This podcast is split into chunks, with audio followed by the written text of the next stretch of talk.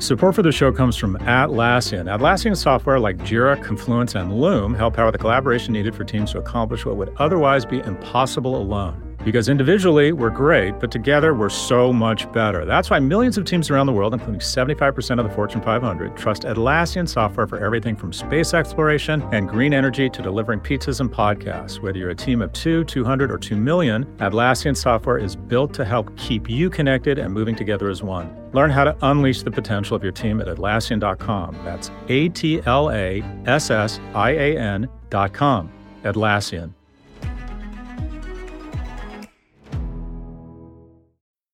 On Criminal, we bring you true crime stories told by people who know them best.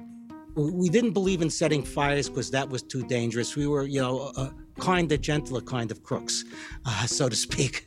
So the best plan you had was that you'd lasso it. Yeah, never imagined I'd use it for a camel. I'm Phoebe Judge, and this is Criminal. Did you have to say what was in the box? Phoebe, we told lies. Listen to Criminal every week, wherever you get your podcasts.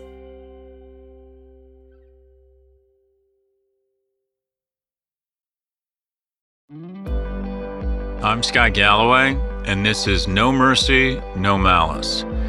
Business leaders have a choice. They can stand by while the demonization of a minority is repeated and repeated and then normalized. Or they can draw a line. The Line, as read by George Hahn.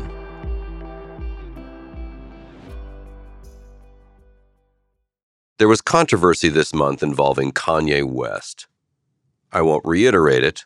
I believe Kanye is ill, and I'll return to ignoring him soon after this post. This post is about Adidas, Gap, CAA, and his other corporate partners. It is about the moral obligation we have to draw a line. Authoritarian power, fascism especially, often rests on the persecution of a group.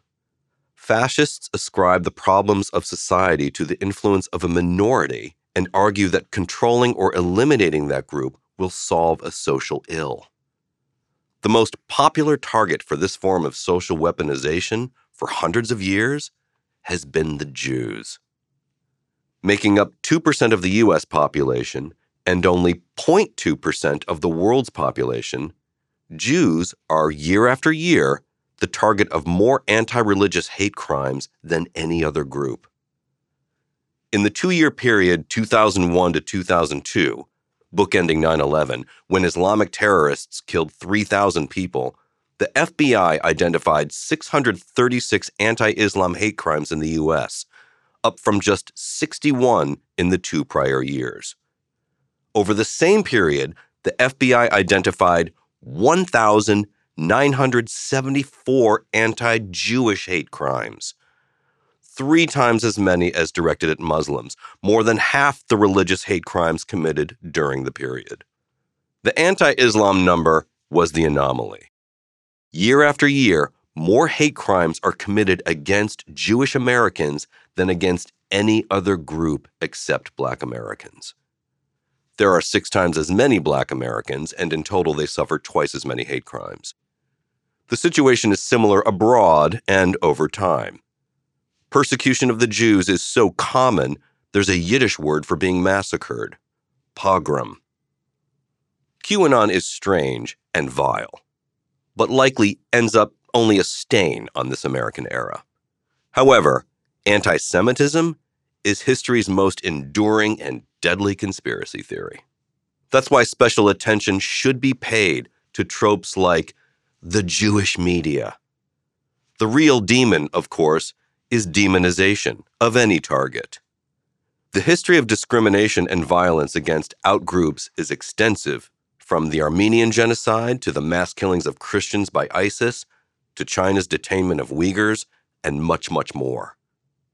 In fact, the Nazis did not limit their attacks to Jews alone. They targeted Romani people, black people, homosexuals, and the handicapped whoever the target, identifying a group, blaming them for society's problems, and encouraging persecution, including violence, against them is the fascist playbook. We cannot ignore these tactics in the rantings of billionaire celebrities, regardless of what we think of their music, their shoe designs, or their mental health. A companion tactic is the assertion of victimhood by the fascists themselves. Replacement theory is the noxious combination of both, asserting that the persecuted minority will somehow supplant the majority. The rhetoric of fascism is like a battery drawing energy from contradiction.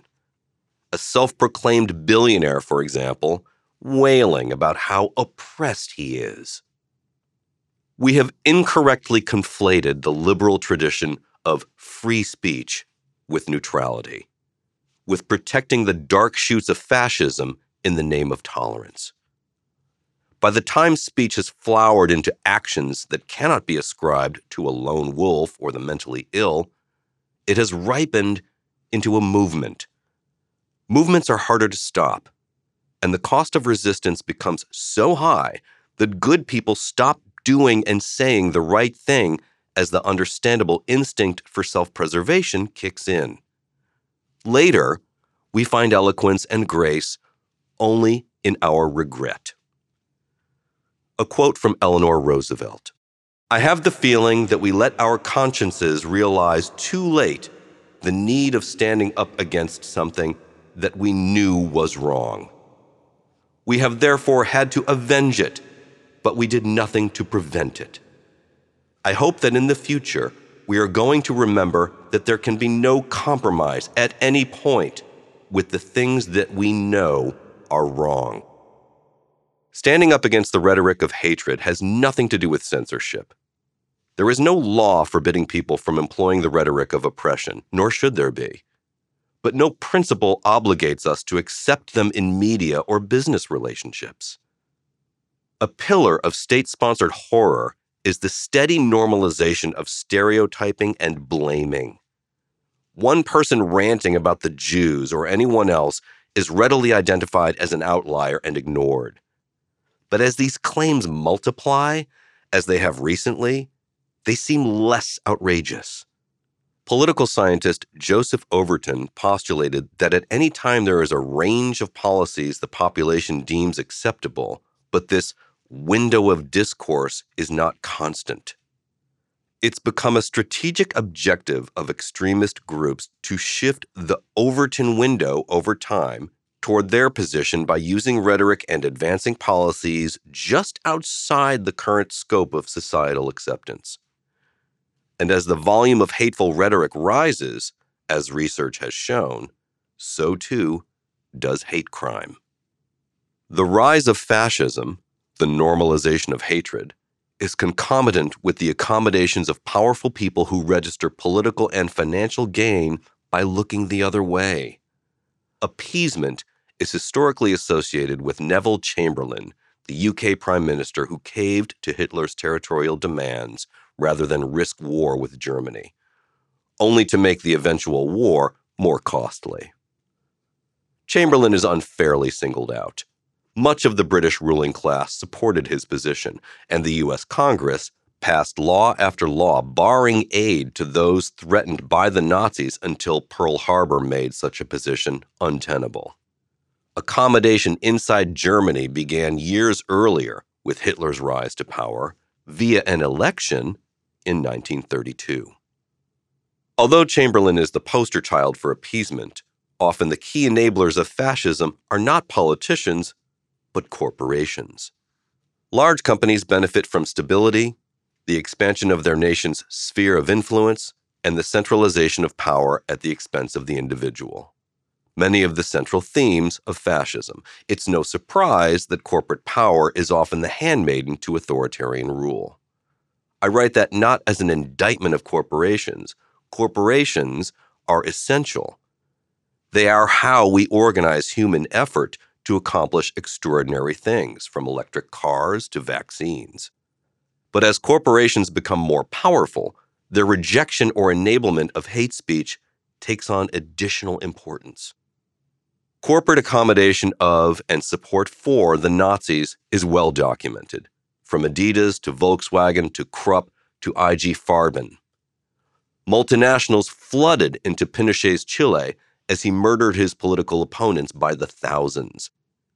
Vladimir Putin's Russia has made oligarch, once simply a term for a member of a ruling clique, into a synonym for business leader. The risk is even greater today, considering the role corporations play in modulating our national discourse. The pure pursuit of profit can lead to dark places. There has to be a line, a moral consideration in place.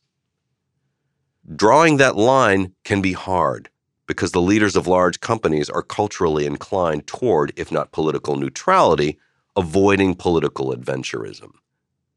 Corporations take political positions for business reasons, and 99% of the time, the best position is none. Donate to both sides, lobby for regulatory capture, and then stand on the sidelines. But neutrality in the face of evil is not neutrality.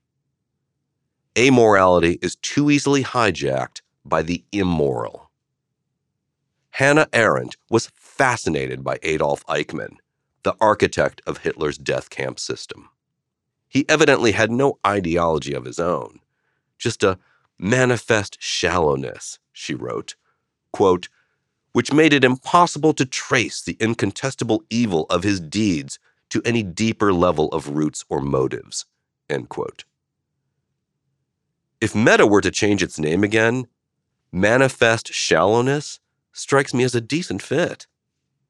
This quote from Desmond Tutu If you are neutral in situations of injustice, you have chosen the side of the oppressor.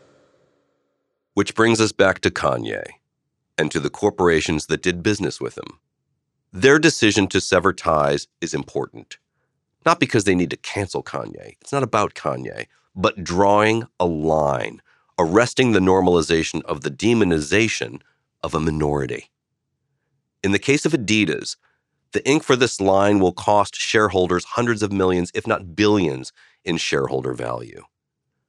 The shoemaker has been criticized for waiting 10 days to cut ties. 10 days is an eye blink in history, and even if management made the decision in 10 minutes, the logistics and legalities of responsibly disentangling a multi billion dollar relationship take time. The company should be commended for its actions. As expensive as it was, Kanye did Adidas, the corporate world, and maybe America a favor. As John Oliver put it, quote, the answer to where you draw the line is literally always somewhere. End quote. If you never draw one, you forget how. So when someone goes to DEF CON 3, society's writing hand rediscovers penmanship. It helps to practice our cursive so we know we can do it. Drawing a line is a chance to remind yourself, your employees, your shareholders, and your customers that you'd rather take a stand now when the cost is only profits versus something much worse. In writing and presentations, I often point out that much of my success is due to my circumstances being born in America, getting a state sponsored education, etc. But the real roots of my good fortune run even deeper. During the Blitz, my mom was a four year old Jew sleeping in the London tube. Had the British not drawn a line, and then the Americans and Russians, it's likely that a 21 mile wide strip of water would have been breached, and my mother's life would have ended with a train ride. And someone else would be writing this newsletter. It should be noted the Allies drew a line against fascism and potential invasion, not anti Semitism. The costs would have been less dear had we drawn those lines earlier. The line on Kanye should have been drawn sooner every elected leader, citizen, and CEO must ask themselves where is my line? To answer the question, we must first decide there is one. Life is so rich.